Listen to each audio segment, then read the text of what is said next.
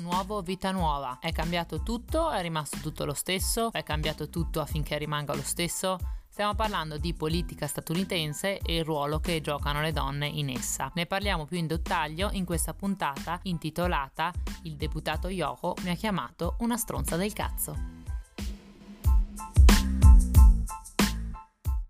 Nelle presidenziali del 2020 due uomini bianchi ultra settantenni si sono contese le primarie democratiche. Vi ricordate? Joe Biden e eh, Bernie Sanders. E poi due uomini bianchi ultra settantenni si sono contesi la presidenza. Quindi naturalmente ci ricordiamo Trump e Joe Biden. Gli Stati Uniti hanno un problema con l'autorità femminile, con la politica donna? Le donne in politica infatti sembrano essere sempre molto più penalizzate degli uomini. Vengono criticate se parlano della loro condizione di donne, se non ne parlano, di come si vestono, se i loro vestiti costano troppo poco, troppo tanto, del loro tono di voce, dei loro capelli, via dicendo. Certe volte sembra che il focus dell'attenzione siano loro come persone al posto che le loro idee politiche. Gli studi suggeriscono anche che c'è più criticità criticità nei confronti di una candidata donna. Infatti, molto spesso, guardando al passato, ci sono stati diversi esempi di questi tipi di prese di posizione, soprattutto nei confronti delle candidate democratiche, che sono state anche tra le poche candidate alle primarie, perché tra i repubblicani diciamo non ce ne sono molte. Per esempio sia Elizabeth Warren che la Clinton sono state prese in giro molte volte per la loro presentazione molto dettagliata della Warren per il suo piano per la sanità pubblica, quando invece i loro avversari, come per esempio Bernie Sanders, di cui io sono una grande fan, però possiamo vedere che certe volte non erano così preparati e non erano così precisi nel presentare le loro politiche. E lo stesso Trump non ne parliamo neanche. Viene spesso detto nelle politiche americane che eh, l'elettorato non supporterà una donna che non gli piace, ma voterà per un uomo che non gli piace ed è competente. Finalmente in questa ultima elezione possiamo dire di aver fatto un passo avanti con l'elezione di vicepresidente di Kamala Harris, ma mh, mm, dobbiamo un po' parlare del fatto che questo sia un passo avanti o meno, dato che anche Hillary Clinton quando si era candidata per la presidenza sembrava che fosse stata una grande rivoluzione e addirittura quando nel 2008 perse le elezioni con Obama disse di aver iniziato a creare delle crepe nel soffitto di cristallo. Il soffitto di cristallo è un concetto che viene applicato in tutti gli ambiti ed è l'idea che ci sia un soffitto per l'appunto di cristallo molto alto e molto duro che le donne devono cercare di rompere per entrare in ambienti come la politica ma anche in ambienti come la direzione aziendale o per fare degli avanzamenti di carriera. Bene, nel 2008 Hillary disse di aver aver creato 18 milioni di crepe, i voti che aveva ricevuto in questo soffitto di cristallo e nel 2015, dopo aver vinto il voto popolare ma aver perso le elezioni generali contro uno dei presidenti più misogini di sempre, disse che anche se il soffitto di cristallo era più alto e duro, un giorno qualcuno ce la farà a rompere. Dopo 12 anni da questi discorsi, il soffitto di cristallo è ancora duro, resistente e ci peserà addosso, magari non a noi direttamente che non siamo cittadini americani, però in generale peserà addosso questa mancanza di una rappresentanza femminile a livello presidenziale, ci peserà questa mancanza addosso per altri quattro anni. Oggi facciamo una chiacchierata un po' sulle politiche americane, sul ruolo delle donne in politica con Alessia Gasparini e Eric Gadd che sono i due conduttori del podcast The Union che ha parlato di elezioni presidenziali americane 2020 e di politica americana in generale.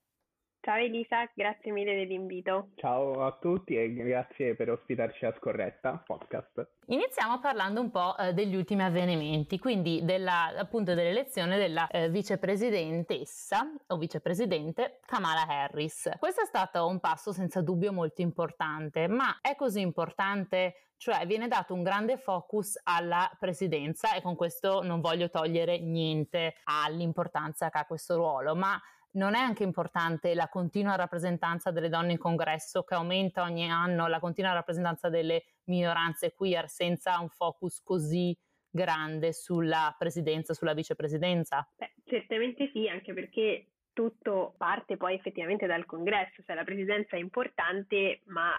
quello che succede al congresso è quello che poi determina l'indirizzo eh, legislativo degli Stati Uniti, perché non è il presidente o la vicepresidente che fanno le leggi, o che le approvano, per cui eh, avere un'ampia rappresentanza al congresso è fondamentale perché fa sì che politiche più inclusive abbiano più possibilità di essere approvate e poi diventare legge negli anni della presidenza. Ovviamente avere un presidente che non è Donald Trump e che quindi eh, a prescindere è contrario a, a qualsiasi proposta un po' più a sinistra del centrodestra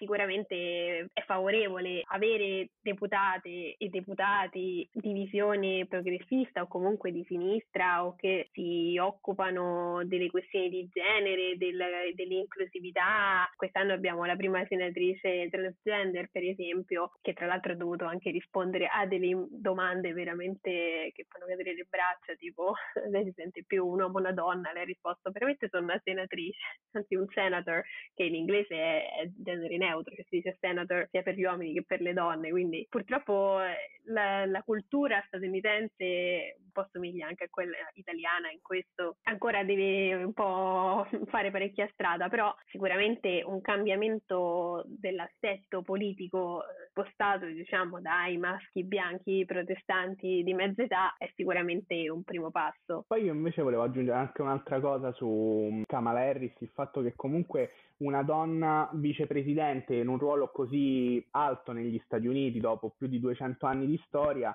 è anche un traguardo, cioè un traguardo per così dire per le donne, per, perché comunque non, ci, non, dovremmo nel 2020 parlare se è un traguardo per le donne arrivare alla vicepresidenza, cioè dovrebbe essere un dato di fatto ormai nel 2020 a mio avviso, cioè non ci dovrebbe più essere la distinzione se è un uomo o una donna, perché comunque dopo 200, anzi dopo secoli e secoli di storia, cioè, cioè, stiamo a parlare ancora di questo. Però un altro punto che vorrei evidenziare sul fatto che negli Stati Uniti si parla poco di violenza contro le donne. Pochi giorni fa è stata la giornata nazionale contro la violenza sulle donne e, sugli, e negli Stati Uniti ogni 5 ore muore una donna, cioè nel senso quindi se adesso le donne avranno la forza di denunciare anche questa violenza col fatto che si possano rivedere in Kamala Harris e dire no io non ci sto più, comunque hanno un modello di riferimento anche per poter esprimersi e non subire violenze senza, senza far niente, cioè penso che questo possa essere anche nuovo, un nuovo spunto di riflessione. Eh, magari anche un po' la possibilità di sentirsi più capite, più ascoltate, meno paura di trovarsi un muro davanti, no? Poi volevo anche aggiungere un fatto che comunque sempre il 25 novembre c'è stata una nota del Transition Team Biden-Harris che dice che comunque uno dei primi atti che faranno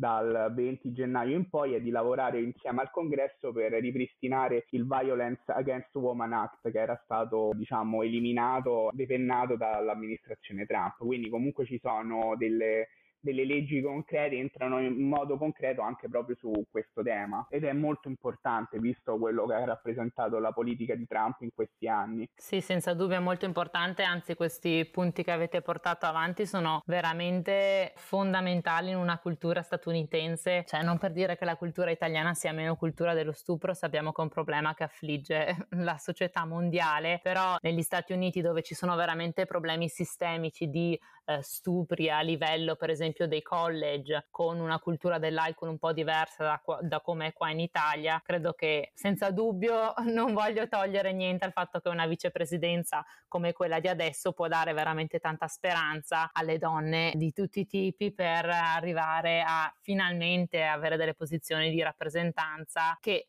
ricordiamoci negli Stati Uniti non sono molte sia per quanto riguarda alla politica, ma anche per quanto riguarda le corporazioni e, e, tutte le grandi multinazionali che sono molto spesso in mano a uomini. Quindi la credibilità proprio delle donne non è tanta anche quando si parla di violenze e sappiamo benissimo com'è la situazione dei diritti all'aborto negli Stati Uniti, avere una donna sicuramente può aiutare. Però volevo chiedervi anche, secondo voi, come pensate che si potrà evolvere anche il ruolo di Kamala Harris? Perché senza dubbio ha la possibilità di cambiare le cose e spesso il vicepresidente ha la strada spianata per la presidenza, cioè Biden è l'esempio, ma secondo voi l'America è pronta a una presidente donna? Si rischia un effetto un po' Obama, che è eh, un po' quello che è successo con Trump, un passo verso il multiculturalismo e un'accettazione delle comunità di, di minoranza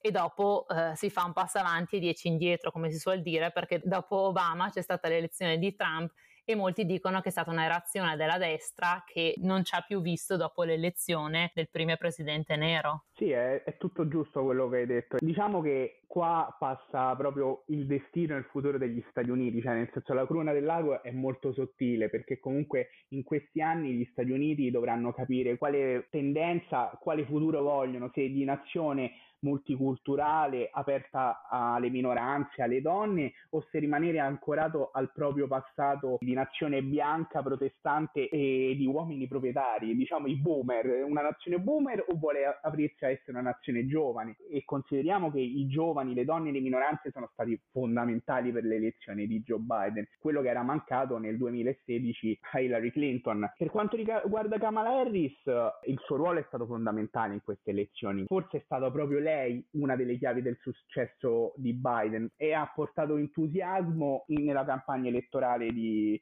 di Joe Biden e comunque ha portato soldi, ha portato molte cose e in questa amministrazione avrà un ruolo molto importante perché di solito il vicepresidente è un po' una figura, sì, è il numero due, è quello che può sostituire il presidente nei momenti di indisponibilità del, temporanea del, del presidente in carica, ma è una figura un po' d'ombra. Invece in questo caso Kamala Harris, proprio perché comunque probabilmente sarà lei tra quattro anni il front runner del Partito Democratico se tutto andrà bene in questi quattro anni, perché dobbiamo anche fare una piccola parentesi. Il paese è spaccato negli Stati Uniti, come dicevi te, ha fatto sì un passo avanti e dieci indietro, però toccherà capire cosa succederà in questi anni, se e una cartina di tornasole saranno anche il midterm del 2022, se ci sarà un ritorno indietro più verso Trump o comunque il fatto che l'apertura verso le minoranze e le donne che vogliono stare in primo piano, giustamente continuerà questa apertura e,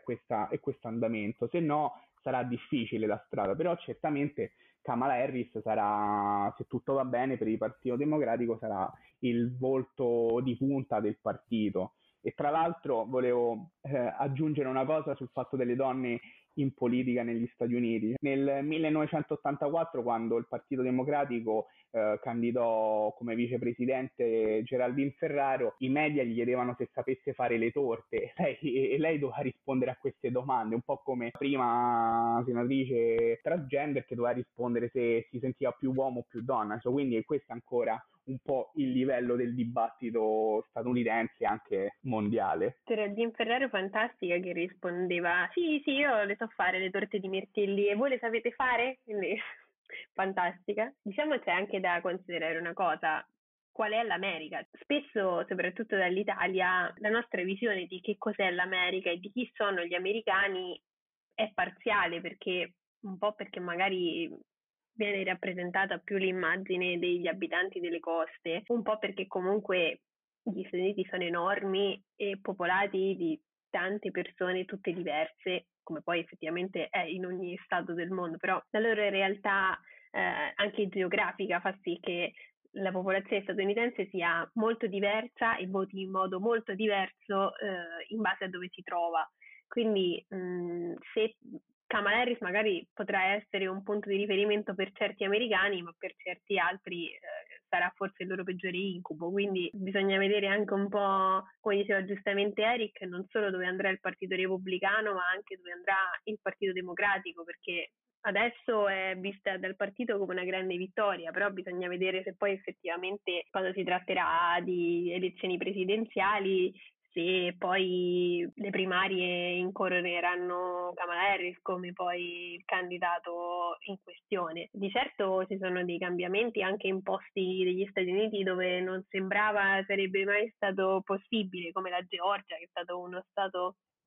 mm, diciamo protagonista di queste elezioni e dove è stato roccaforte repubblicana e conservatrice dove poi in effetti hanno vinto i democratici in queste elezioni quindi anche grazie all'opera di una grande donna politica come Stacey Abrams che ha fatto di tutto per portare al voto uh, tanti, soprattutto afroamericani, che erano stati esclusi dalle liste elettorali nelle scorse tornate elettorali. Quindi diciamo bisogna vedere cosa succederà agli Stati Uniti. Adesso godiamoci un attimo la vittoria, poi vedremo un attimo cosa succederà perché gli Stati Uniti hanno dei processi anche lenti di cambiamento, quindi ci vuole del tempo, devono metabolizzare, ancora non si è nemmeno insediato Biden, quindi è, è difficile prevedere, però appunto quello che diceva prima Eric è proprio il punto centrale, bisogna vedere gli Stati Uniti vorranno cambiare o rimanere quelli che sono sempre stati. Poi volevo aggiungere una cosa perché te chiedevi Elisa se una donna può vincere negli Stati Uniti. La, la, doma- la risposta alla domanda è sì, perché comunque Hillary Clinton nel 2016 aveva vinto nel voto popolare in qualsiasi paese nel, al mondo, chi, chi ottiene più di 2 milioni e mezzo di voti diventa, vince, diventa presidente, è un po' come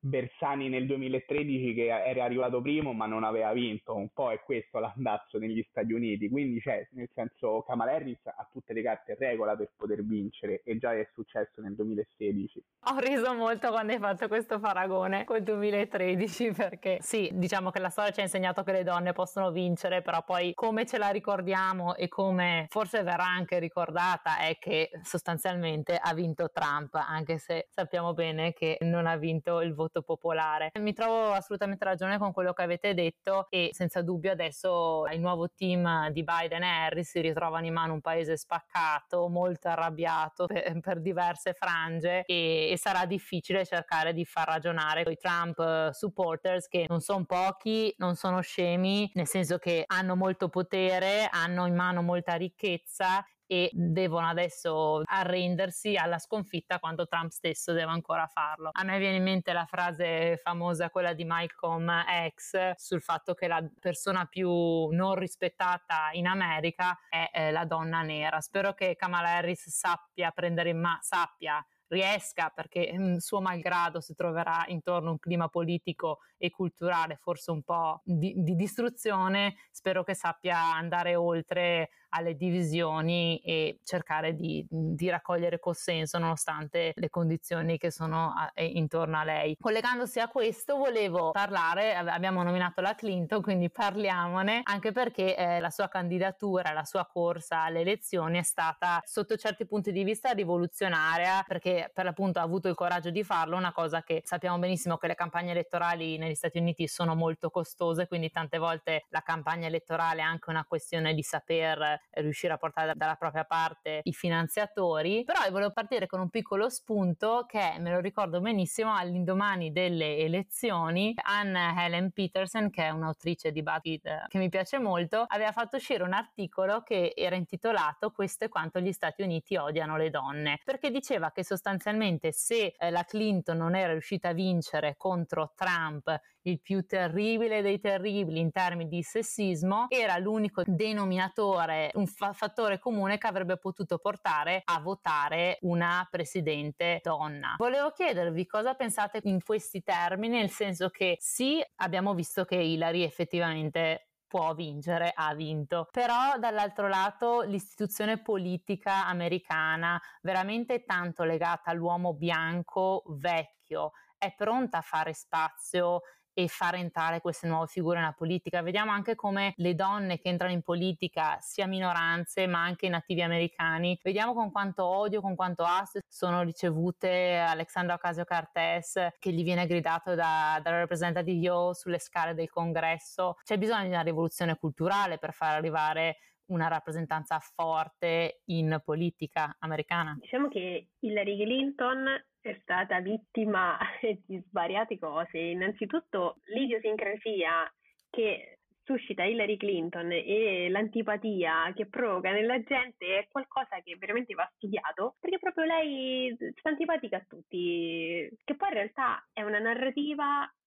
errata anche questa. Noi in Italia percepiamo questo, che lei è un personaggio un po' così, un po' sempre magari rigida, non si capisce bene da che parte sta, criticata molto per alcune decisioni che ha preso durante la sua carriera politica con Obama, soltanto che in realtà poi effettivamente sembra che non sia così cioè negli Stati Uniti ci sono soprattutto molte donne a cui piace Hillary Clinton, che l'hanno vista come un'ispirazione, che la vedono come un modello. Effettivamente la, la candidatura di Hillary Clinton nel 2016 ha aperto delle porte, e questo è innegabile. Il fatto che lei sia arrivata a vincere il voto popolare alle presidenziali ha certamente spianato la strada a molte altre donne che poi si sono candidate negli anni successivi, prima nelle elezioni statali, al congresso e poi anche in queste primarie democratiche, perché c'erano molte donne in queste primarie democratiche rispetto al solito, diciamo. C'è sempre questa piccola parentesi da fare rispetto al solito, perché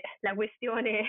ancora è questa, la politica negli Stati Uniti viene percepita, soprattutto come dicevi tu, dai maschi bianchi vecchi, come un gioco da maschi bianchi vecchi, cioè le donne non sono tanto ammesse nelle stanze del potere. E Hillary svariate volte ha dimostrato che in realtà non è così, perché lei ha iniziato la sua vita professionale come una, carri- una avvocata di successo di Washington. Poi eh, si è spostata in Arkansas per seguire Bill. Forse il suo, io dico spesso, forse il suo errore nella vita è stato sposare Bill, non lo so. Bisognerebbe capire cosa sarebbe successo se, se fosse rimasta single e non l'avesse rimorchiato lei nella biblioteca dell'università. Però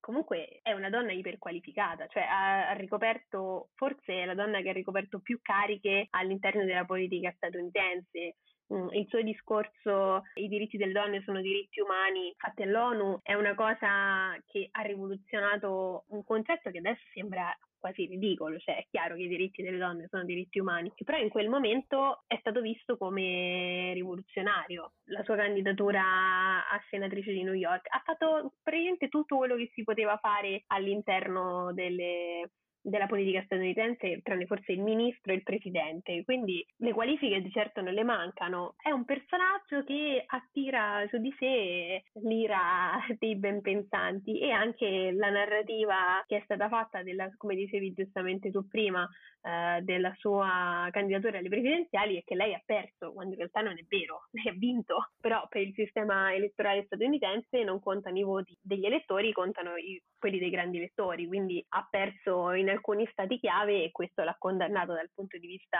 eh, della vittoria e dell'accesso alla Casa Bianca, però questo non significa che la sua carriera, per quanto appunto costellata di decisioni rivedibili, non abbia avuto un significato poi anche per, non solo per le donne quando era First Lady, quando era segretario di Stato, quando era senatrice di New York, ma anche per quello che è successo dopo, cioè le Women's March. Io conosco una ragazza americana che ha chiamato suo figlio Rodham in onore di Clinton, quindi c'è, c'è qualcuno che è ispirato da lei e sono tante le donne e tra l'altro tu dicevi prima della raccolta fondi. Nel 2016 Larry Clinton è quella che ha raccolto più soldi dalle donne, sono quelle che di solito versano meno contributi, fanno meno donazioni, invece quando si era candidata Hillary Clinton hanno donato la cifra più alta di sempre. Quindi intorno a Hillary Clinton c'è una narrativa un po' controversa su cui bisogna un pochino indagare. In questi giorni sto leggendo un libro molto interessante si chiama The Hillary Effect, che approfondisce un po' proprio l'eredità di Hillary Clinton in politica e qual è l'effetto che ha avuto sulla vita delle donne, anche tipo delle mamme statunitensi, delle lavoratrici statunitensi statunitensi, c'è anche delle donne, tra virgolette, comuni, non per forza i personaggi della politica. Sì, che poi del resto a Hillary gli hanno fatta pagare veramente, veramente cara a lei per tutte le infedeltà di Clinton che tra l'impeachment e la carriera politica di Clinton naturalmente lei non riesce mai a scappare una cosa che gli è sempre stata rinfacciata. Addirittura quando c'era stato l'impeachment di Trump mi ricordo che era risaltato tutto fuori l'affare di Monica Lewinsky e che uno dice ancora qua stiamo a parlarne dando la colpa non solo a lui, lui Bill Clinton ma anche a lei Hillary. Una cosa che io invece volevo dire su Hillary che, e, e riallacciandomi a quello che ha detto Alessia che è vero che è una delle poche figure polarizzanti, una di quelle che se sei fuori in America, dico se sei fuori a cena e tiri fuori come argomento, finisce che litighi di brutto. Io mi ricordo molto bene che quando stavo in America avevo un'amica che lavorava per Melinda Katz, che era la presidentessa del, del distretto del Queens a New York, e lei, eh, Melinda Katz, era vicina a Hillary, quindi un clima di adorazione, era proprio una totale adorazione per Hillary, e dall'altro lato le persone persone repubblicane che conosco che odiavano Hillary, ma proprio questa cosa che si diceva sempre in campagna elettorale che dicevano che era shrill, che è stridula, ma anche proprio fastidiosa, proprio grattante alle orecchie. E c'era quest'odio che io dicevo, ma odiate lei? Perché si può odiare una persona per il suo trascorso politico, nessun problema, ma odiate lei, odiate il fatto che una donna abbia avuto la voglia e lo sbatti sostanzialmente di candidarsi come presidente e che abbia la faccia tosta di farla. È questo che vi fa rodere? Perché la odiate così tanto? Ma proprio su questo odio nei confronti di Hillary Clinton, del marito Bill, di Obama, che è nato il movimento di QAnon. Dice che comunque i democratici, Hillary Clinton, Bill Clinton, Obama fanno i riti satanici, bevono il sangue dei bambini, queste cose assurde. Cioè, questo è per dire cosa è il dibattito politico a destra del Partito Repubblicano, anche se ormai si è incestato proprio nel partito, perché comunque già ci sono diversi esponenti del, del movimento Quenon che sono entrati al congresso quest'anno tra le file del Partito Repubblicano e il presidente Trump non li ha mai condannati. Quenon versione 2020 dei comunisti mangiano i bambini praticamente. Molto bella questa traduzione nel contesto italiano. Spostandosi invece verso figure femminili che attirano molta hype ma soprattutto molto supporto da parte anche della generazione più giovane. Parliamo un attimo della unica e sola Alexandria Ocasio-Cortez che naturalmente molti adorano, io inclusa, ed è senza dubbio un, un esempio di una politica giovane, giovane e competente perché questa, questo nuovo mandato è il suo secondo al congresso e di cosa rappresenta per il Partito Democratico perché da un lato possiamo vedere che aiuta le politiche mainstream, lei si è fatta voce tante volte di politiche come il New Green Deal o comunque parlare di eh, diritti LGBTQ, cosa che spesso non viene fatta, però dall'altro lato anche qua c'è il rischio che renda l'eletterato più, più conservatore. Io mi ricordo una volta stavo avendo una conversazione su di lei con degli americani un po' in là con gli anni, diciamo, dei, dei boomer e mi dicevano no ma lei è una socialista, lei è una socialista, ero lì, beh lei è una socialista, lei è un po' diversa dal Partito Democratico che potremmo considerarlo di centrodestra. Però io mi chiedo, l'adoro, però A che figura porta come esempio femminile? Perché è senza dubbio un esempio positivo, ma poi viene odiata, viene calpestata, viene umiliata in una maniera che ti fa quasi male, vorresti quasi che forse non ci fosse, perché vedere dei senatori che la trattano come la trattano ti fa dire mamma mia. E dal lato forse aiuta la campagna di, di emancipazione partecipazione, tra virgolette, delle donne in politica o magari ci fa, ci fa fare un passo indietro? Perché anche tante donne in politica l'hanno un po' denigrata perché alza troppo la voce, è troppo arrabbiata, è troppo giovane, è troppo felice, si trucca troppo, non si trucca, bla bla bla e quindi non, si, non, riesco mai bene a capire, cioè senza dubbio è un passo avanti, però se aiuta il dibattito a svilupparsi in maniera positiva o meno. Proprio su Alessandro Ocasio-Cortez la sua figura è polarizzante un po' come Hillary Clinton perché comunque anche nel Partito Democratico non è molto amata per non parlare del Partito Repubblicano. E poi comunque Alessandro Ocasio-Cortez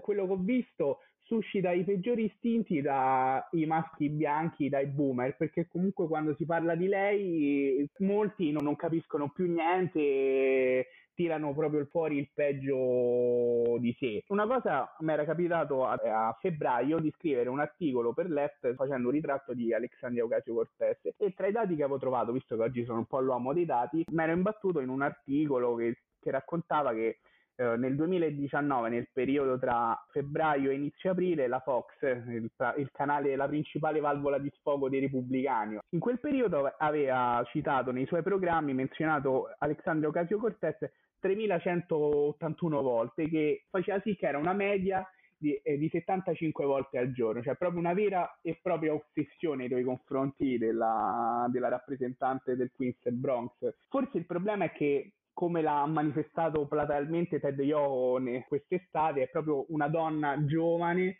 forte, brillante e anche bella, tira fuori i peggiori istinti de- degli uomini. Sì, a livello internazionale, tra l'altro, perché anche quando mi è capitato di scrivere di Alexandro Ocasio Cortez, proprio almeno un hater lo trovi da qualche parte. Sì, Eh, la, la, risposta alla tua domanda è sì, è un passo avanti sì, enorme, eh, anzi secondo me deve urlare di più quando le dicono di non urlare, cioè nel senso proprio c'è storia, anche perché tu dici anche le donne la, la criticano, beh una delle donne che l'ha criticata è Nancy Pelosi, che per quanto vogliamo tutti bene a Nancy e speriamo che resti lì dov'è perché ha un ruolo fondamentale, comunque la situazione è che uno dei problemi maggiori di Nancy Pelosi contro Alessandro Ocasio-Cortez è legato non soltanto alle sue proposte radicali quando si parla di politiche, ma è anche legato al fatto che lei ha lanciato i suoi PAC che sono questa cosa complicatissima di finanziamento delle elezioni, che adesso non approfondiamo, se no la puntata dura due ore, però in sintesi sono questi comitati che si occupano di finanziare i candidati. I candidati non possono prendere più di un tot di soldi direttamente dai donatori, quindi c'è questo sistema intermedio. E perché anche Alexandro Ocasio-Cortez si era rifiutata di dare una donazione che è una sorta di tassa che viene imposta all'interno del partito per finanziare le ricandidature dei membri già presenti al congresso, perché lei aveva detto a me non mi va di dare dei soldi per far tenere la poltrona anche 50 anni alla gente quando magari ci sono degli outsider che meritano molto di più di entrare al congresso, come lei per esempio, perché lei ha vinto le primarie contro un politico che era lì da anni, anni, anni, c'era proprio il suo, la poltrona proprio, gli voleva tanto bene, non la voleva lasciare mai. Invece lei ha vinto le primarie contro di lui, quindi lei ha creato questo fondo che si occupa proprio di finanziare gli outsider. Quindi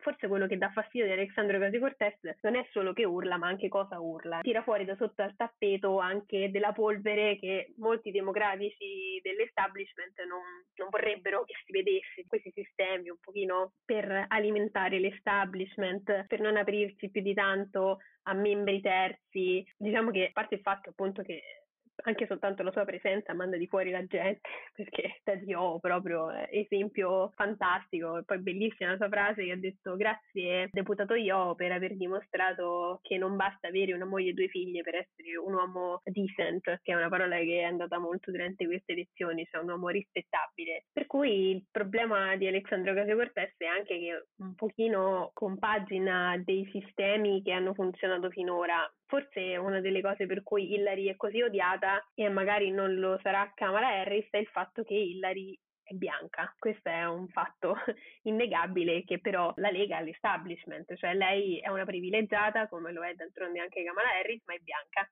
quindi non fa parte di nessuna minoranza e questo negli Stati Uniti è un grosso privilegio, una grossa spinta, diciamo, non doversi affrancare dal fatto di essere un membro minora- di una minoranza come invece è per Alexandra Ocasio-Cortez, per esempio.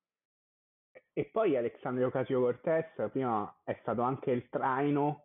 per altre donne in politica due anni dopo la sua elezione, perché comunque nel 2020 ci sono state altre donne progressiste alla sinistra del Partito Democratico che sono riusciti a ottenere un seggio. E penso a Cory Bush, che è la prima eh, deputata afroamericana per il seggio del Missouri, che pure lei ha battuto un, altro membro importante dell'establishment del Partito Democratico, oltretutto da una dinastia, perché aveva battuto un deputato afroamericano che aveva ottenuto il seggio, ereditato il seggio dal padre, quindi era tipo una dinastia che andava avanti da, da 50 anni. Quindi parlavamo in questa puntata un po' il filo conduttore, il fil rouge, è se l'esempio di una donna può smuovere le coscienze e può smuovere la politica e forse vedendo l'esempio di Alexandro Ocasio Cortez e quello che sta facendo e sta portando avanti, possiamo avere speranza per il ruolo di Kamala Harris per il futuro soprattutto nelle generazioni più giovani, la Ocasio-Cortez eh, riuscirà, ha già un following incredibile, crescerà sempre di più. Scherzando su TikTok si dice sempre che quando mm, ci saranno le prossime elezioni lei sarà vecchia abbastanza per potersi candidare e senza dubbio forse la odiano così tanto perché è così competente, perché io da quello che vedo io, cioè non ne fa,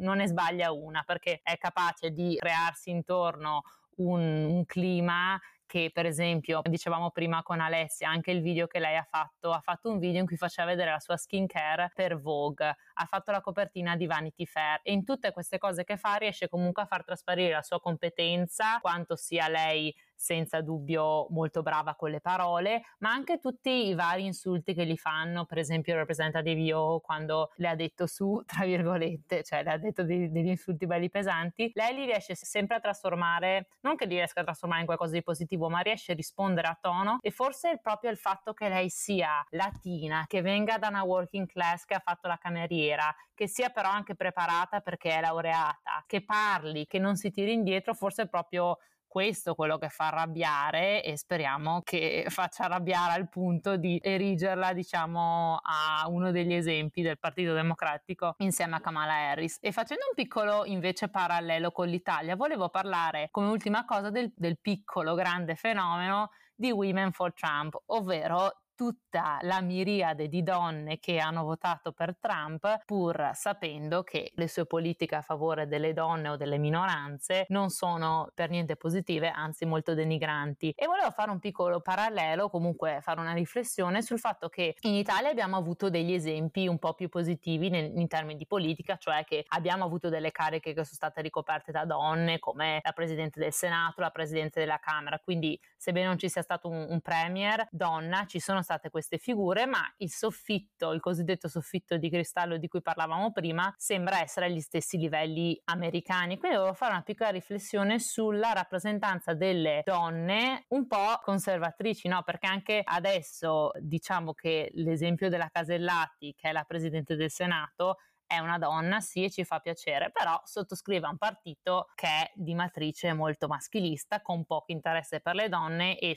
con delle prese di posizione su dei temi chiave come 194 o il DDL Cirinna, delle idee diciamo non molto progressiste. Dove, dove, le mettiamo queste donne nello spettro politico? Cosa, cosa, facciamo di queste figure che da un lato sono un passo avanti, ma forse da un lato sono anche un passo indietro perché si fanno loro stesse portavoci di un sistema che tra virgolette le opprime? Allora,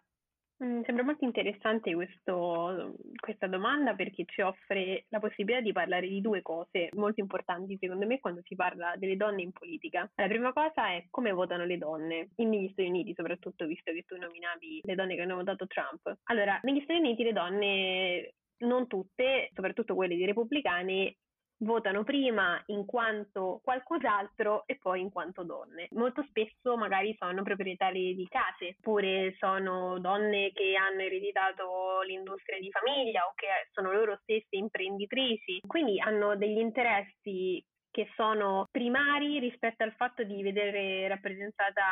il loro genere, cioè non gli interessa molto poco il fatto che sia una donna il presidente, gli interessa molto che il presidente sia qualcuno che magari ha una deregulation fiscale oppure che dà delle agevolazioni per quanto riguarda le tasse. Quindi questa è una parte votano col portafogli, per così dire. Esattamente. Dall'altra c'è la questione perché una donna dovrebbe stare in un partito di destra maschilista. Beh, perché non tutte le donne sono femministe. Questa purtroppo è una grande realtà con cui dobbiamo scontrarci. Ma questo non è colpa, secondo me, delle donne, in effetti, è colpa della società che ci ha cresciute tutte quante e che molto spesso ha inculcato l'idea per cui se sei brava ce la farai. Cioè, le questioni di genere sono un po' così, delle scuse. Se tu sei brava ce la fai. E quando c'è qualcuna che ce la fa e che pensa questo, da un certo punto di vista è anche peggio, perché poi nel momento in cui si trova in una posizione apicale e dice io ce l'ho fatta, vedete un po' voi perché non ce la fate, è un problema. Per fortuna in politica ci sono anche molte donne con cui ho avuto occasione di parlare anche io per un articolo sul left che raccontano di come poi in effetti si tende a fare squadra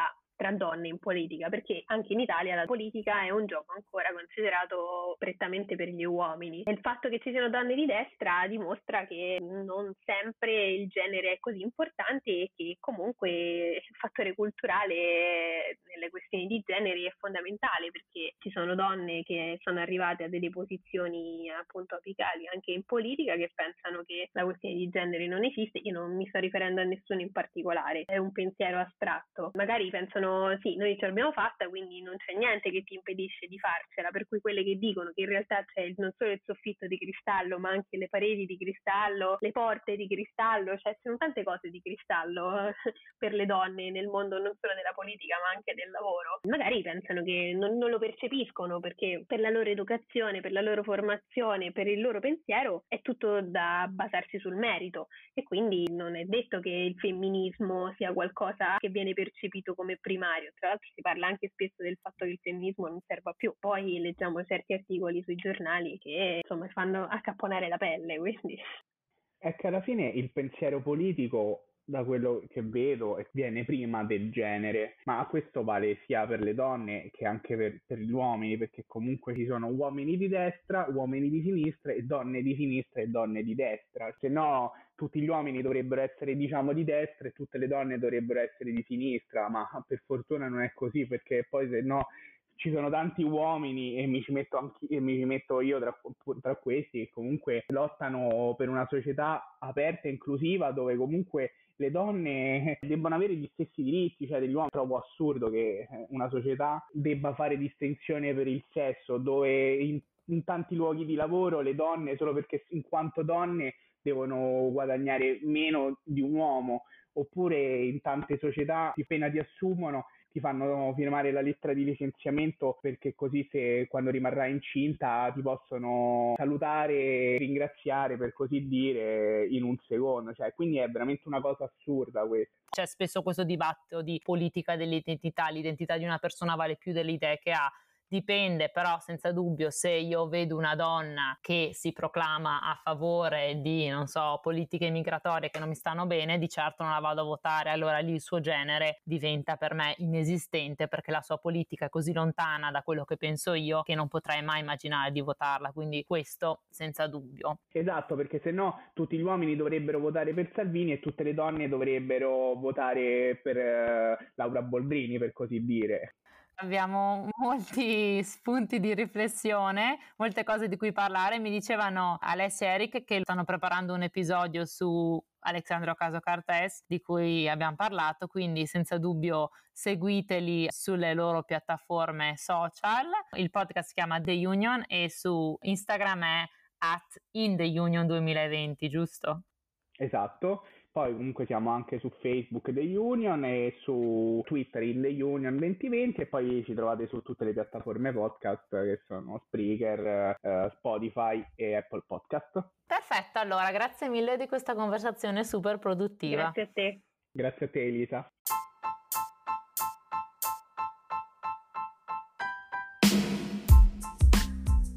Fine è giunta, come al solito nella descrizione dell'episodio trovate tutte le fonti, anzi vi consiglio di guardarle perché ci sono i link a degli episodi di The Union che parlano di donne in politica molto interessanti. Come al solito mi trovate su Instagram, su TikTok, anche su Facebook e Twitter, ma non li uso mai. Per il resto stay scorretta e alla prossima!